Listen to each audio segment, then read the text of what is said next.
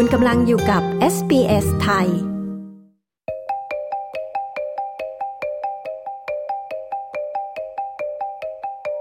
ข่าวสายตรงประเทศไทยประจำวันจันทร์ที่ 18 ธันวาคม พุทธศักราช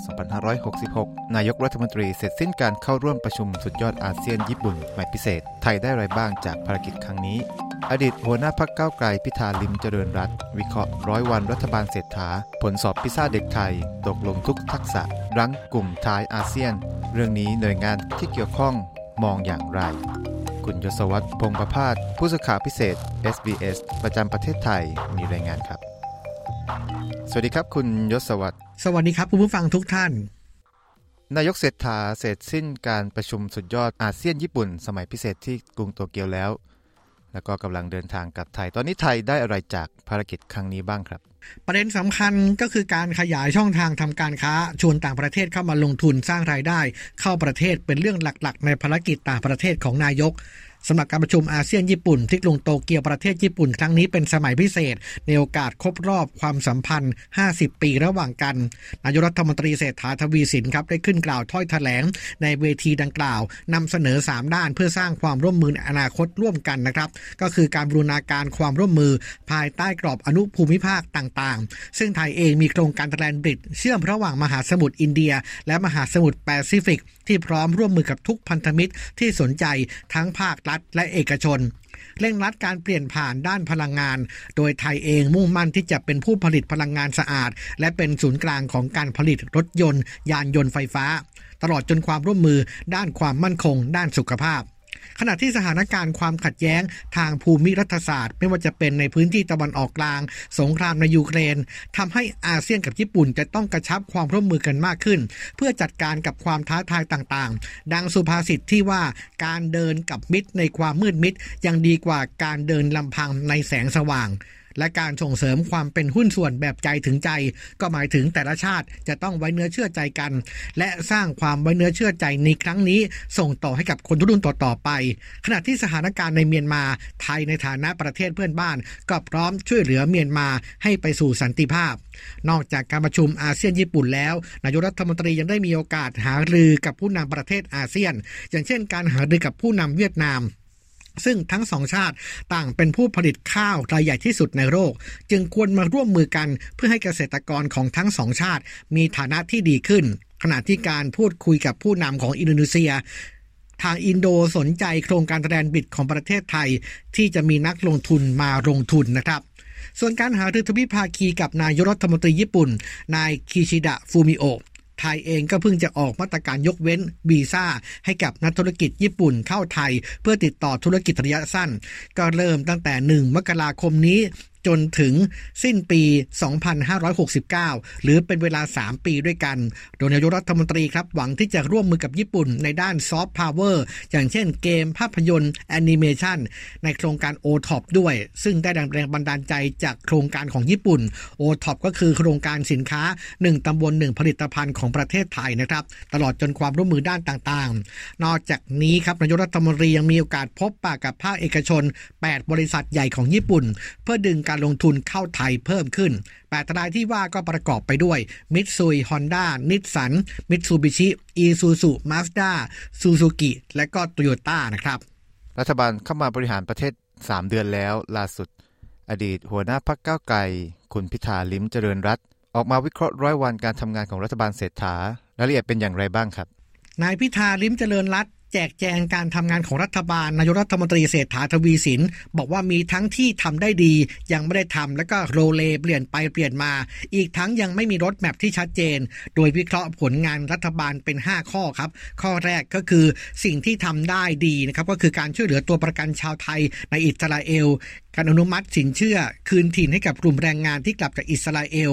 รวมถึงในเรื่องของการจัดหาวัคซีน HPV การแก้ไขปัญหานี้ในระบบและก็นอกระบบด้วย ข้อที่ 2 คือคิดไปทำไปเปลี่ยนไปเปลี่ยนมานะครับ ไม่ว่าจะเป็นเรื่องของที่มาของเงิน และผู้ที่ได้รับประโยชน์จากโครงการเงิน 10,000 บาทดิจิทัลวอลเล็ต ก็เปลี่ยนมาแล้ว 4 ครั้ง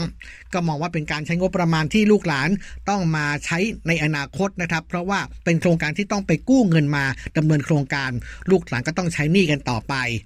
ข้อที่3ก็คือคิดสั้นไม่คิดยาว ไม่ว่าจะเป็นในเรื่องของการลดพลังงานค่าใช้จ่ายของประชาชน ทั้งค่าไฟค่าพลังงานค่าคมนาคม ลดไฟฟ้านะครับที่ลดลงเหลือ 20 บาทตลอดสาย ในเฉพาะบางเส้นทาง ซึ่งเป็นมาตรการระยะสั้น ยังไม่เห็นมาตรการแก้ไขปัญหาที่เป็นต้นตอของปัญหาอย่างแท้จริง ข้อที่ 4 คือคิดใหญ่ทำเล็ก คือการเพิ่มขีดความสามารถในการแข่งขันของประเทศ ทั้งในเรื่องของซอฟต์พาวเวอร์วีซ่าฟรีที่ดิน ส.ป.ก.และค่าแรง ซึ่งจะเห็นว่านายกรัฐมนตรีต้องออกมาสั่งการ เมื่อไม่ได้ผลเป็นที่น่าพอใจนะครับ และข้อสุดท้ายข้อที่ 5 คิดอย่างทำอย่าง คุณพิธาบอกว่าส่วนใหญ่จะเป็นเรื่องของการเมือง อย่างเช่นของการแก้ไขรัฐธรรมนูญ สมัยที่แล้วในการยื่นแก้ไขรัฐธรรมนูญพรรคเพื่อไทยมีความคิดในทางเดียวกับทางพรรคภาคก้าวไกลครับ แต่ว่าขณะนี้การกระทำค่อนข้างที่จะสวนทางกัน และก็ยังไม่ชัดเจนว่าจะมีสสรที่มาจากการเลือกตั้งทั้งหมดหรือไม่ รวมทั้งการปฏิรูปกองทัพด้วย ขณะเดียวกันคุณพิธาบอกว่า ปีหน้าก็คาดหวังว่ารัฐบาลจะมีแผนการทำงานที่ชัดเจน แล้วก็ควรที่จะศึกษารายละเอียดของโครงการที่จะทำให้ดีก่อนที่จะประกาศออกไป และต้องเป็นแผนที่ประชาชนและสื่อมวลชน สามารถติดตามประเมินผลการทำงานได้ด้วย ขณะที่นายกรัฐมนตรีครับให้สัมภาษณ์ชี้แจงทันทีบอกว่าการทำงานที่ผ่านมาของรัฐบาลนั้น ค่อนข้างชัดเจนทั้งเรื่องของการลดค่าใช้จ่าย ค่าไฟค่าน้ำมัน พักหนี้เกษตรกร การท่องเที่ยว ซึ่งดำเนินการไปทันที ส่วนการแจกเงิน 10,000 บาท ผ่านดิจิทัลวอลเล็ตนั้น ก็ส่งเรื่องไปยังคณะกรรมการกฤษฎีกาตรวจสอบแล้ว ย้ำรัฐบาลมีรถแมพที่ชัดเจน ขณะเดียวกันก็พร้อมรับฟังสิ่งที่เป็นประโยชน์ครับอีกทั้งฝ่ายค้านก็คือตัวแทนของประชาชนก็พร้อมรับฟังไปพิจารณาเช่นเดียวกัน เมื่อต้นเดือนก่อนเนี่ยมีรายงานที่น่าวิตกเกี่ยวกับเด็กไทย จากผลการสอบพิซซ่าหรือเป็นการสอบประเมินสมรรถนะทางการศึกษา ปรากฏว่าคะแนนของเราเนี่ยลดต่ำลงในทุกทักษะตามหลังหลายชาติในอาเซียน เรื่องนี้ไม่ทราบว่าหน่วยงานที่เกี่ยวข้องเขามีทางแก้ไขอย่างไรบ้างครับ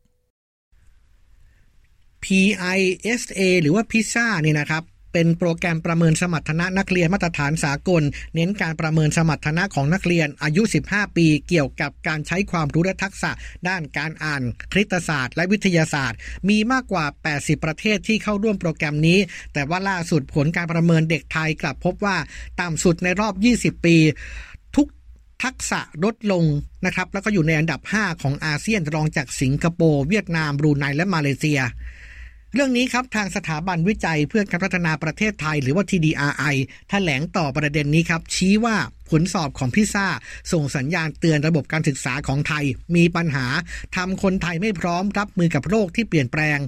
ไทยเองลงทุนเรื่องการศึกษาที่สูง แต่ได้ผลลัพธ์ต่ำซึ่งสาเหตุหลักๆ มาจากสองสาเหตุด้วยกันก็คือ การศึกษาไทย ไม่เข้มแข็งเพราะว่าหลักสูตรของไทยล้าสมัย ไม่มุ่งให้เด็กนำความรู้ไปใช้ในชีวิตจริง เน้นการท่องจำเป็นหลัก แล้วก็อีกประเด็นหนึ่งคือหลายโรงเรียนครับ ยังขาดแคลนครู และอีกทั้งครูต้องแบกรับงานธุรการที่นอกเหนือไปจากการสอนทำให้ไม่สามารถไปมุ่งเน้น การสอนได้เต็มที่ ส่วนข้อเสนอ ในการปรับการศึกษาไทยก็คือต้องยกเครื่องใหม่ทั้งหมด ปรับใหญ่ทั้งระบบ ระยะแรกก็คือการลดภาระงานที่ไม่เกี่ยวข้องกับการสอนของครู ระยะที่ 2 ปรับหลักสูตรการศึกษาให้เสร็จสิ้นภายใน 3 ปี หรือภายในวาระของรัฐบาลชุดนี้ ระยะที่ 3 จะต้องใช้เวลานานหน่อยครับ อาจจะเข้าไปปรับโครงสร้างของโรงเรียน อาจจะมีการควบรวมโรงเรียนขนาดเล็ก และก็พัฒนาเครือข่ายโรงเรียนที่อยู่ใกล้กัน ให้มีประสิทธิภาพมากกว่านี้ครับ โดยการใช้ทรัพยากร และการเรียนการสอนให้มีประสิทธิภาพนะครับยศวัตรพงประพาสรายงานข่าวสำหรับ SBS ไทยจากกรุงเทพมหานคร